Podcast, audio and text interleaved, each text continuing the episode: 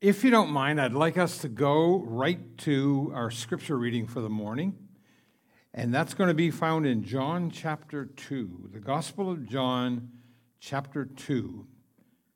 I'm going to read it, but I would like for you to follow along and be very much a part of this. Um, I'm going to be reading this from the New Living Translation, and um, hopefully you can follow with your Bible or your Bible app or whatever you might have there. Or if the, um, if the Spirit moves you and you want to read with me, uh, just follow on the screen, and I would enjoy having you join me. So, John chapter 2, give everybody a moment, and I'm going to start at the very first verse. We're going to read through this story. The next day, there was a wedding celebration in the village of Cana in Galilee. Jesus' mother was there, and I want to stop right there. Um, obviously, Jesus and his mother and his disciples were invited, were made aware of this celebration that was going to take place, and they were there. I want to also make mention of this that in this entire story, Jesus' mother's name is never mentioned. It just says Jesus' mother. Jesus' mother was there, and Jesus and his disciples were also invited to the celebration. The wine supply ran out during the festivities, so Jesus' mother told him, They have no more wine. Dear woman, that's not our problem, Jesus replied. My time has not yet come. I want to stop again. That particular saying in verse 4 and that whole uh, discourse there, it's related to what I'm going to say this morning, but I'm not going to go deeper than that because that's, that, that is going to wait for a time when I can express what that means a little further. Matter of fact, a lot further. And he's not arguing with his mother. He's not being contentious. He's not disobedient. Uh, he's not being flippant. He's talking about another situation when he will be revealed as the true Messiah. But that is something that, um, that will come later. Okay. Now, verse 5. But his mother told the servants, this is interesting, do whatever he tells you. Standing nearby were six stone water jars used for Jewish ceremonial washing. Each could hold 20 to 30 gallons. Jesus told the servants, Fill the jars with water. When the jars had been filled, he said, Now dip some out and take it to the master of ceremonies. So the servants followed his instructions. When the master of ceremonies tasted the water that was now wine, not knowing where it had come from, though of course the servants knew, he called the bridegroom over, saying, A host always serves the best wine first. Then, when everyone has had a lot to drink, he brings out the less expensive wine, but you have kept the best until now. This miraculous sign at Cana in Galilee was the first time Jesus revealed his glory, and his disciples believed in him. Miracle one. Let's pray. Heavenly Father, thank you for the power of your word. I pray it will penetrate every heart, mind, and soul in this place today and under the sound of this voice. And I pray, God, that your word, your Holy Spirit, your salvation, your restoration, your miracle will come to those who are in need, and to those who seek, and to those who look, and to those that are searching. May they find today their answer through this miracle. For we pray in Jesus' name. Amen. Have to start with a question because it's just on my mind. I've been. Uh, I've been ruminating on this message for a long time and say, well, will I preach this or won't I? Will people ride with this or not? Will they get the message Or are they more concerned with, well, was it real wine or was it not wine or was it really water or was it Welch's grape juice or whatever? What was this anyway? So I want to ask you this question, which I want you to really think about. Does it seem strange to you that right here in the middle of the Bible, Jesus would pick a wedding as a place to launch his earthly ministry? maybe we could have a little discussion or a little discourse with him. Maybe even now, Jesus, could could could we could we have a word with you? I mean, maybe not not to interfere here, but just maybe, Jesus, you should start out with something like maybe like like healing a blind man. I mean, I think that would get you on the six o'clock news for sure. Yeah. Or well, maybe, Jesus, why, why don't you cleanse a leper? I mean, that's always a crowd pleaser right there. They'll love it. They'll just be, they'll be crazy about it. But then, if you really want them to stand up and take notice, why don't you raise somebody from the dead? That'll be the cincher right there. That cinches it for you. I mean, your career would be off to a flying start. I can hear the cheering. I can hear I can see the standing ovation. I know your name will be in lights. You'll be the uh, Time Man of the Year. I mean, this will do it for you.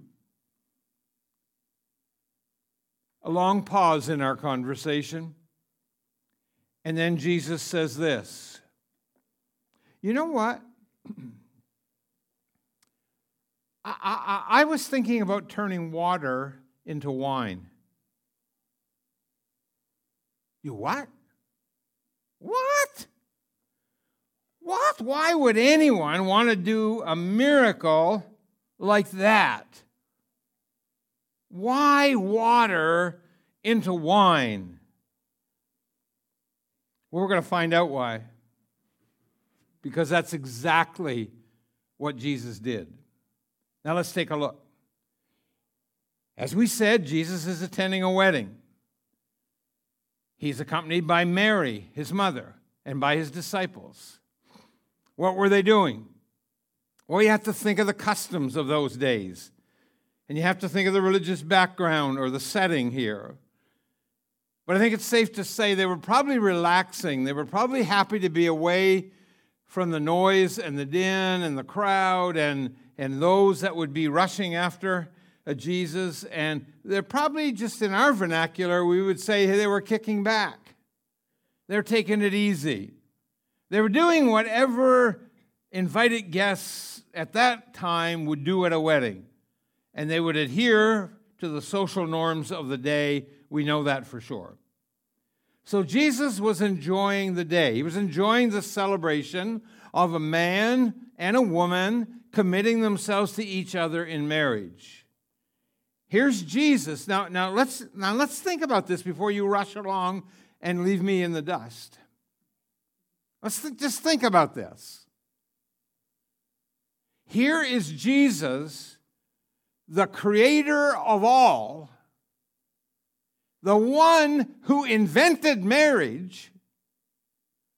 So, wouldn't it only make sense that he would join in these festivities and be having, having a great time of celebrating.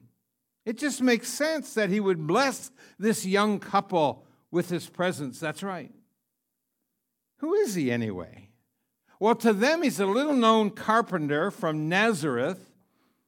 And now he's feasting and celebrating on this great time, this joyous occasion of this union of a man and a woman right here in the old Jewish tradition. But really, really, water into wine?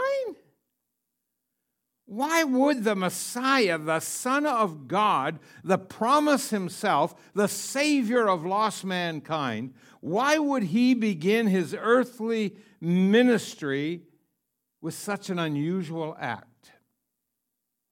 It's an interesting question and it begs an answer.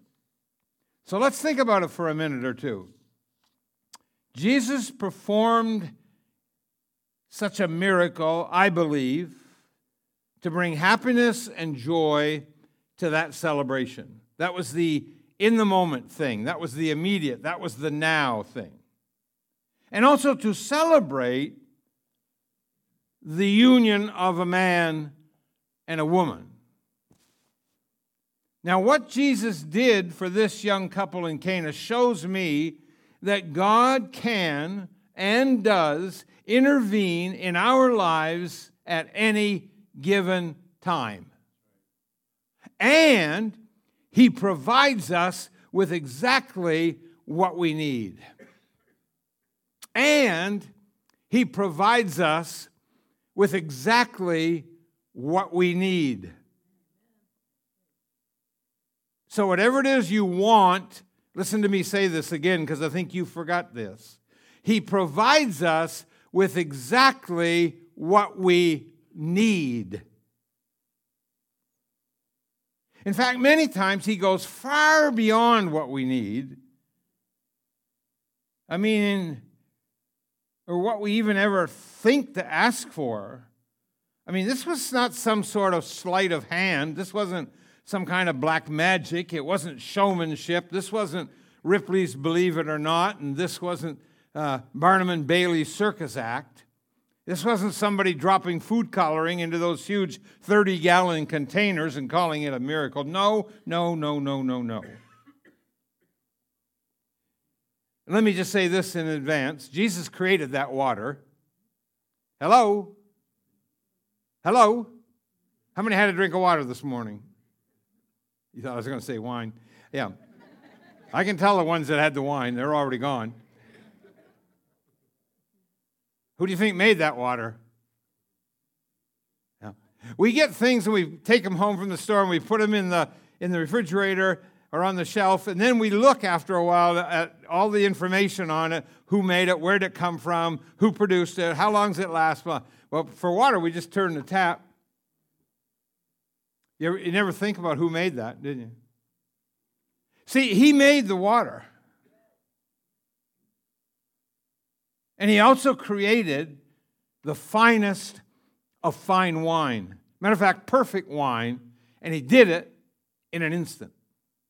You see, this was wine, and, and I've heard preachers over the years, I've been at this a long time. I've heard preachers over the year, years trying to decide what kind of wine was it? Was it intoxicating? Was it distilled? Was it? What, where did it come from? What kind of grapes? Blah, blah, blah. Well, let me just explain the wine for you. By the way, that was what people drank in that day. They didn't drink the water, and they didn't drink to excess because the Bible is very clear on that part of it. So the wine, by every indication, had come from premium grapes, and the grapes had grown on healthy vines, and they'd soaked up that warm Middle East sun for a full season. And then they were crushed in the wine press, remember, Lucy? And then they, they were stored in special skins or casks, and they were aged to perfection. You know, there are people today who consider themselves to be more than wine mm, connoisseurs. They are sommeliers. Some of you have heard that word, right? A sommelier is just a wine waiter or a wine steward, but that's a fancy French name. Actually, it's a fancy French name that comes from the same French root, uh, which means beast of burden. But anyway, I, won't, I don't expect you to know the French background. If you ever are surfing channels, which I'm sure none of you ever do, and you somehow end up on the food channel, or something related to that. Or you just might see some guy take a wine glass, a goblet, with some tiny drops in it, or just a few drops, and take tiny sips out of that wine glass, just little sips. And then he'll swirl it around in the glass again. And he'll, then he'll exclaim to you, like he really does know what he's talking about, all about its qualities. And he'll do it in some great detail, and, you, and you'll get hooked right into that. I mean, he'll tell you more about the wine than you ever wanted to know. And he'll tell you about its aroma. And he'll tell you about its bouquet. And he'll tell you about its satin finish. He'll tell you all those things. Sometimes we refer to people like this not as sommeliers, but as wine snobs. But for some people, wine is an elaborate science. Jesus, well, Jesus created 180 gallons of absolutely superlative wine in the blink of an eye. I mean, faster than you or I could blink an eye. Now, if he'd wanted to, he could have turned the whole Sea of Galilee into the finest Cabernet. Oh, don't laugh at that. Don't laugh at that. After all, one time he turned the entire Nile River, the great Nile River, into blood. Just go there and find Moses' words in Exodus chapter 7. you know why all this can happen? Because Jesus is supernatural. That means he's above nature. You say, well, he did miracles for me and I can't explain it. Absolutely. I have people say to me, I don't believe in miracles. And I say, you'll never have one. It's about the supernatural, above nature. You think you can explain it? Of course you can. And if you can, it wasn't a miracle. Preachers have tried for hundreds of years to explain this, and all they do is kind of explain it away. But he limited this miracle to those six stone water pots at a wedding feast in Cana, yeah, a little backwater town of Cana of Galilee. Jesus said, Fill those water pots. And verse 7 of our text here today in John 2 says, Fill the jars with water. And the servants did what they were told.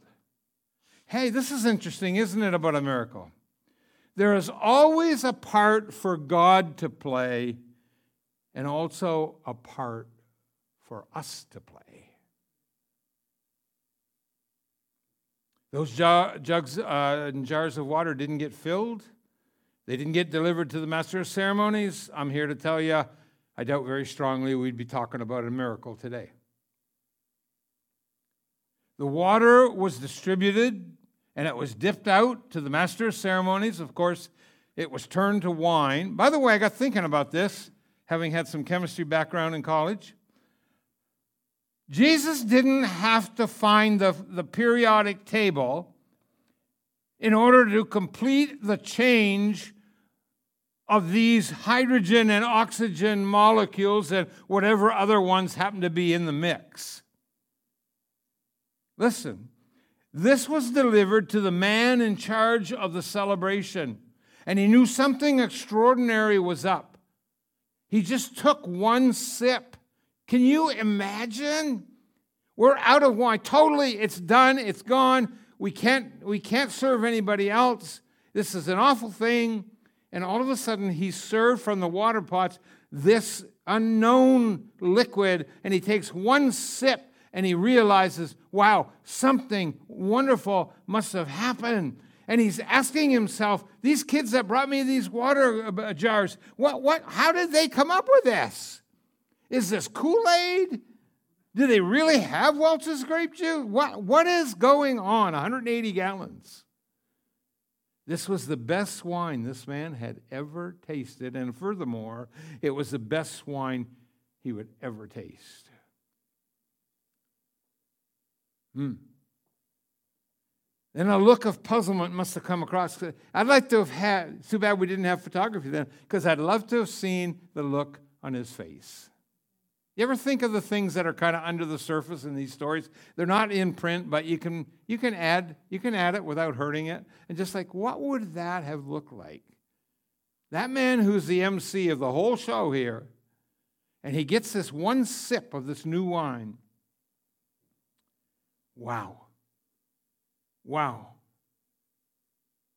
He just didn't get it. What a scene. What a scene. What a scene. We must remember that usually a host serves, and it says in there in Scripture, the best wine first. He went to the groom and said, You've chosen to keep the best till last, and everybody else has already had lots to drink.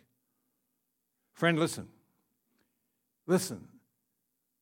God always saves the best for last. We don't get the best up front. It's just the way he does it. It's his plan, it's his timing, it's his way, it's his work.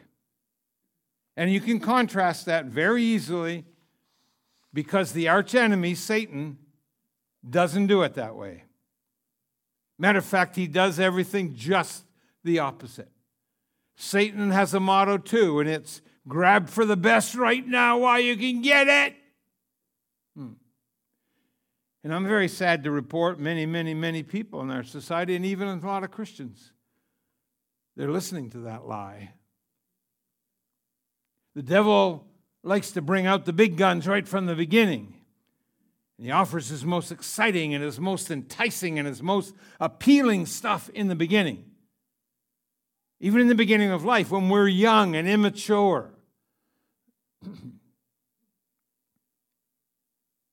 How many of you were ever young and immature?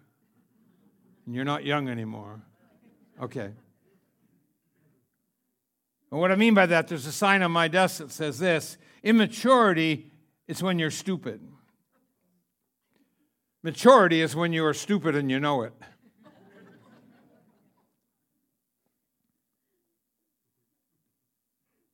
It is amazing and very sad. Oh, how sad. How many young men and young women in every generation, I'm, I'm, talking now about promising people with a whole future of blessing and, and, and achievement probably ahead of them, futures that are filled with hope and promise and you name it, seriously hamper or destroy their own futures by willfully living lives of immorality and disobedience in defiance of God our Maker. I've noticed this after 76, some, uh, 76 years on the planet. I've noticed that every new generation that comes along acts as if they're the first to have to deal with the problems, the challenges, and the temptations which they're facing. Every new generation thinks this never happened to anybody before. oh, yeah. Oh, yeah. I got news flash for you. I got news flash. Just this just in. The devil always offers his best up front.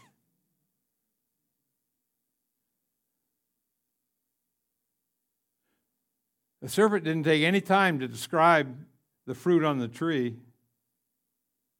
He just asked some questions, kind of like leading questions of doubt. Well, did God really say that? And the next thing you hear is chomp, chomp.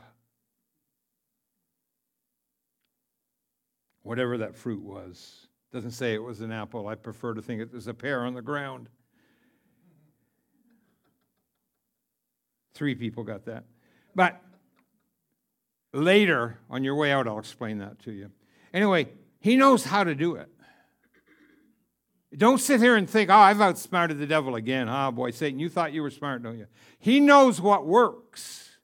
Even as we reach these older age uh, uh, times of life and things start changing in our world and in our mind and so on, He can go to work on us, even though He hasn't had maybe a lot of success in other years. But boom, all of a sudden, we can come up with the weirdest ideas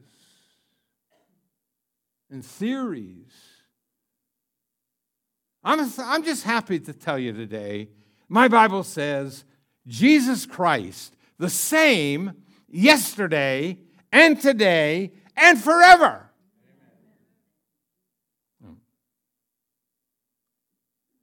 Now you say, why is Satan so powerful and so successful? Because he's had thousands of years to work his craft and he's got it down. He's got it right. He's got it right where he wants it. And by the way, the price is always too expensive for you, no matter who you are, where you come from, no matter how strong you are or think you are. it's always too costly. So, what I want us to understand is that there are some real practical takeaways from this miracle setting.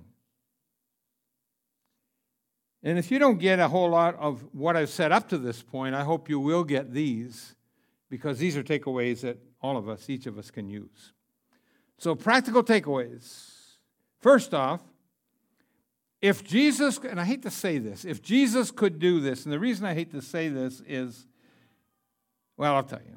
If he could perform this miracle, if he could take generic well water and completely change its molecular structure in a heartbeat or less, creating an exquisite wine so incredible, but it both startled and amazed an expert connoisseur, the sommelier. If Jesus could pull this off, and I'm not going to say that again because I hate saying if Jesus. There's no if when you talk about Jesus. Somebody in Scripture came to him and said, if you if you wanted to, you could. No, there's no if in what Jesus is and what he can do. If Jesus could pull this off, then what situation in your life could possibly be too complex or too overwhelming for him? I'd like to know what that would be.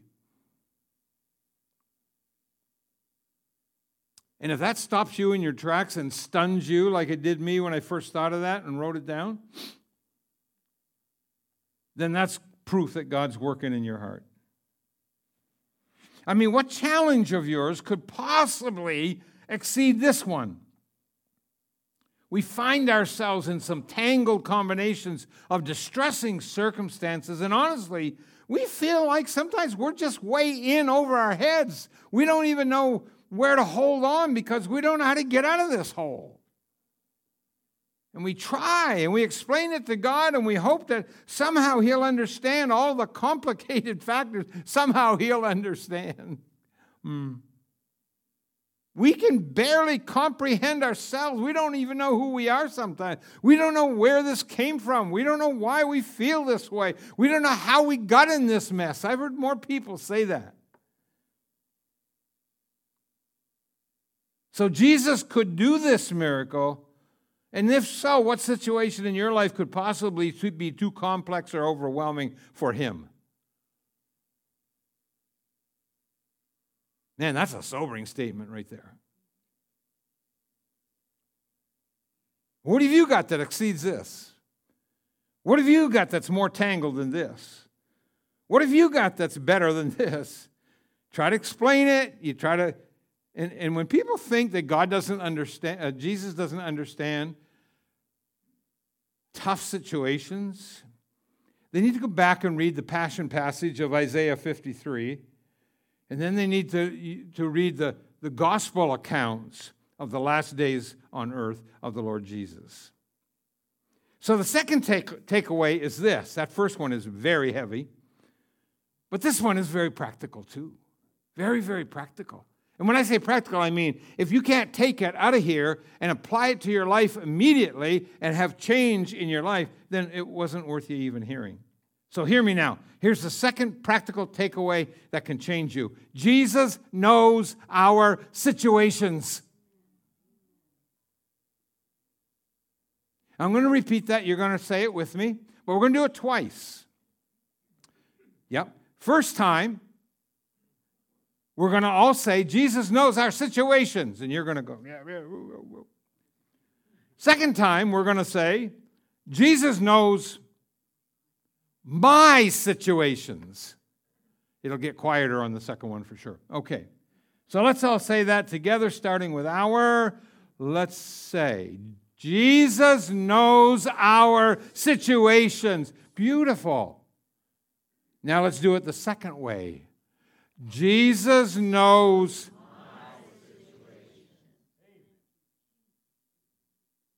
Now tell someone near you what you just told me. And that person might be your situation. I don't know. You'll probably get it back if so.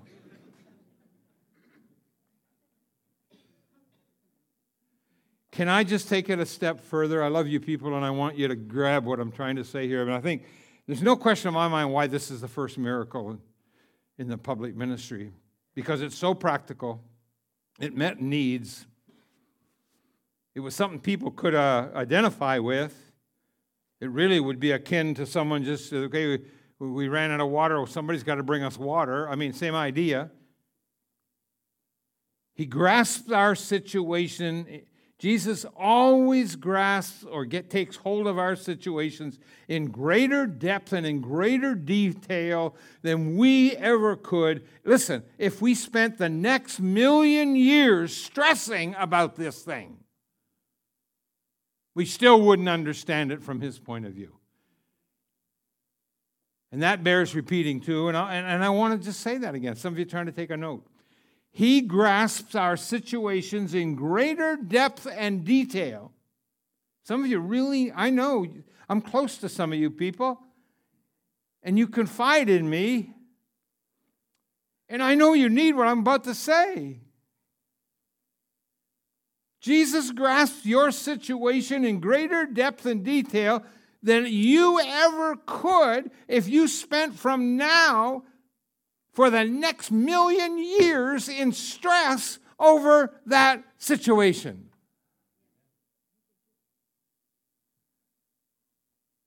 This miracle shows me a lot. I don't know what it shows you. But it shows me that Jesus is the master of every imaginable and even unimaginable situation. He's the master. That means Yep, yep, you're going through it now in your head, aren't you? That means every situation, right down to the most simple. yep. You see, and, and I was going to ask how many of you have ever heard a message from a pulpit on John 2 1 to 11? And I'd, I'd, I'd place a bet if I were a bet. I'm like, I mean, I mean, I wouldn't bet $10. I'm not a betting man. But I bet a dollar that there wouldn't be that many people in this room, if there are any, who've ever heard a message on water into wine, other than just trying to decide what kind of a drink was it really? Was Mr. Welch actually there? That's quite a story in itself. Every situation, right down to the most simple. And through this miracle, here's what Jesus shows us. And this is what this is what he proves without saying it, without anybody explaining it, without any undercurrent here. This is what he has at his immediate disposal always 24 7 ad infinitum. He has unlimited power to do whatever he wants. Wow. Wow, think of that. That's the Jesus that lives inside of you, believer. He has the unlimited power to do whatever he wants, wherever he wants to do it, whenever he wants to do it. Wow. Wow. Now, you may not need your tap water turned into wine. Some of you kind of like that idea, don't you? Yeah. I don't know. You can ask him. I'm not going to handle that one. But understanding and tapping into God's unlimited strength and His unlimited wisdom and His unlimited power could be very important at times. Well, when? Well, when? Bob, what do you mean? When? I'll tell you when. I'll tell you when, when the medical report comes back.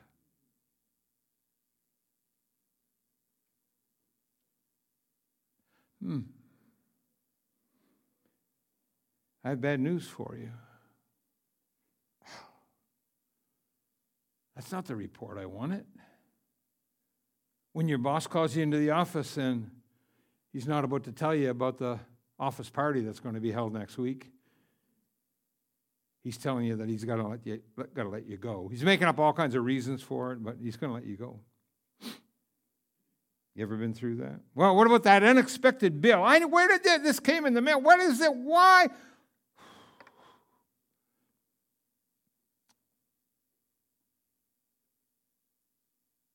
I'll tell you when you need that. I'll tell you when that you need that unlimited strength, that unlimited wisdom, that unlimited power of Jesus working in your life and working in you and working around you and working for you when your child, when your child gets into some kind of trouble. And you always just take that like a mirror reflection. It's just like that's all reflecting back on you, and you take it personally and you're about to give up. Or I'll tell you, when you get slapped with some kind of unexpected lawsuit, and you really don't know why, but your mind just starts racing. I've been counseling some people this summer and and and just trying to I don't give legal advice, but just trying to help them find what they need to uh, to settle a situation. Just so much of this stuff does come and it's like it's unexpected. I wasn't thinking about this. I wasn't expecting this. I wasn't looking for this. Why, why, why, why, why? Or why me? So now that I've got your attention, I want to let the Apostle Paul speak. Because boy, does he speak. Over in Ephesians chapter 3, just two verses I want to leave with you. If you're a note taker, make sure you take this down or circle it or make a red mark or something. Paul's writing to the Ephesians, and in chapter 3, verse 20 and 21, here's what he says. I think we have it on the screen, I'm not sure. Now to him, thank you, who is able to do immeasurably more than all we ask or imagine, according to his power that is at work within us. I want to just stop there. Just think of what Paul is saying here. He's writing to these new Christians in Ephesus, and he says, Now to him, that's Jesus, who is able to do immeasurably more what are you asking God for? Just to clear up some little situation of yours, or it's big to you but not to Him, and, and just, yeah, no, no. It says here, Paul says, He's able to do immeasurably more than you can ask for. What have you ever asked for? Or imagined? You, maybe you were afraid to ask, but you still imagine it happening. According to what? His power that is at work within us. You're not only carrying around the living Jesus, the Savior of the world, you're carrying around power that the world doesn't know anything about. And then in verse 21, Paul says, To him, uh, to Jesus be glory in the church and in Christ Jesus throughout all generations, forever and ever. And I want to add, Amen. This is the comfort I get, that's why I'm preaching this message today, in this lesson, Miracle One. I get more comfort from this lesson than probably any other portion of Scripture or any other miracle that Jesus did, and they're all just off the chart. But this one sometimes, so often, gets overlooked because it's the first one. Maybe it's inconsequential. Maybe it doesn't really matter. Maybe it's just a bunch of people drinking wine, they're at a wedding, and woohoo.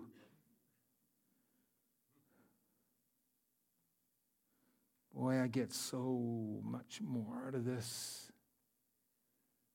He completely transforms the most snarled, the most knotted, the most complex situations of our lives. And then he accomplishes things beyond, listen to this, beyond our belief, beyond our hopes. Listen, listen, even beyond our ability to comprehend. If you could comprehend it and could explain it to me and know exactly what and how it happened, it wasn't a miracle. We're talking here about things that are beyond our ability to comprehend. It is a great comfort today to know. And boy, we need to know some things today. We're living in tough times. No, it's not the end. No, it's not the shadow of Armageddon. Anybody uses those words, they've never read a Bible. But these are tough times. And uh, because they're tough times globally, they're tough times individually. Anybody that denies that, that's what they are, a denier. But it's great comfort today. I'm going to underscore today to know this to know this that nothing, and I mean absolutely nothing, ever catches God by surprise. I know some of you, you haven't been on the trail as long and, and you don't maybe understand that as much, and that's fine. But you'll grow into that. Keep growing, keep giving yourself a chance. But I just want to tell you nothing catches God by surprise. Your parents might be surprised. Your spouse might be surprised. Your friends might be surprised. Half the world might be surprised. You might even be surprised yourself. But it never surprised God. Never. And then there's a, a little more comfort in this statement. Nothing limits his ability to intervene in our lives. And I use the word intervene because, because it can happen to anyone at any time, in any place, for any reason. Think of the miracle at the marriage of Cana, at, at Cana. I can see how that chapter could have been like maybe three verses long. The man and woman were united in marriage. They had a celebration. They ran out of wine. Thus ends the story. Uh, Jesus, Mary, and the disciples fled the scene. Boy, we missed a lot if that were the case, right? Right? Oh, you're not getting this? Oh, I was afraid of that. We would have missed a lot if that was all there was to it, right? Yeah. Thank you, Bob. I'm glad you preached this today. It really means a lot to me. No, I'm talking to myself. See, whatever, whenever someone gets something, it's a blessing to me. But even if they don't, I, I, I never preach to just these people or these people or these people or all these people or the people up there or over there. I preach to all the people. So if you don't need it, sit back and enjoy yourself. I do.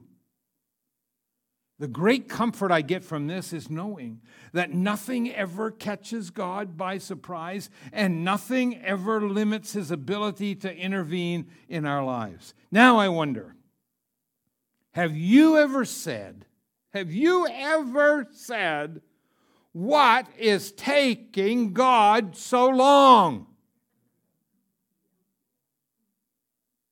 If you have on the count of three, just say yes. One, two, three. Okay. Well, remember this great little saying I heard not long ago.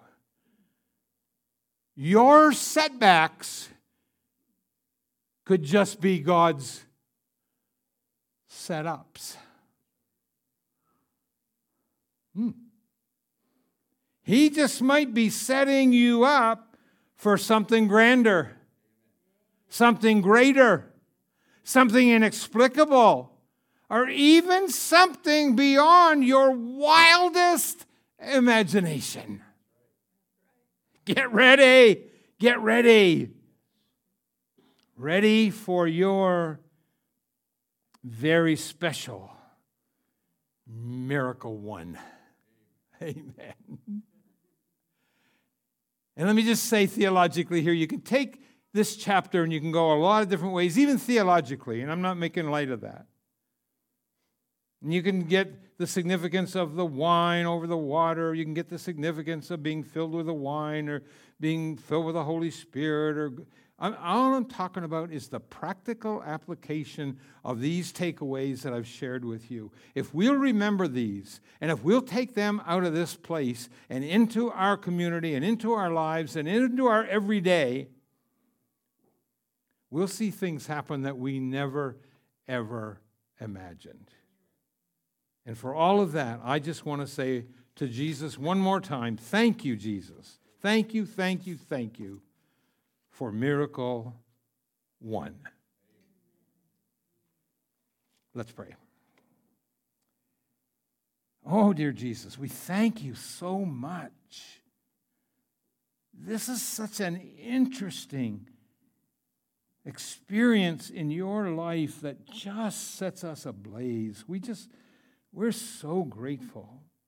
There's so much to learn, and there's so much that we can experience ourselves, and there's so much you want us to know. And by the help and aid of your Holy Spirit, we know that we'll know those things as you lead us. But Lord, there's somebody here today who's looking for that miracle one in their life. There could be many people here who have just never really experienced that, and, and, and they're waiting on you, Lord. And they're in a moment of great need. And Lord, nothing comes to you as a surprise. Nothing comes to you as a shock. Nothing comes to you as, oh, nobody ever did that before. Nobody ever went there before. Nobody ever had this situation before. But you are the Lord and Master of every situation.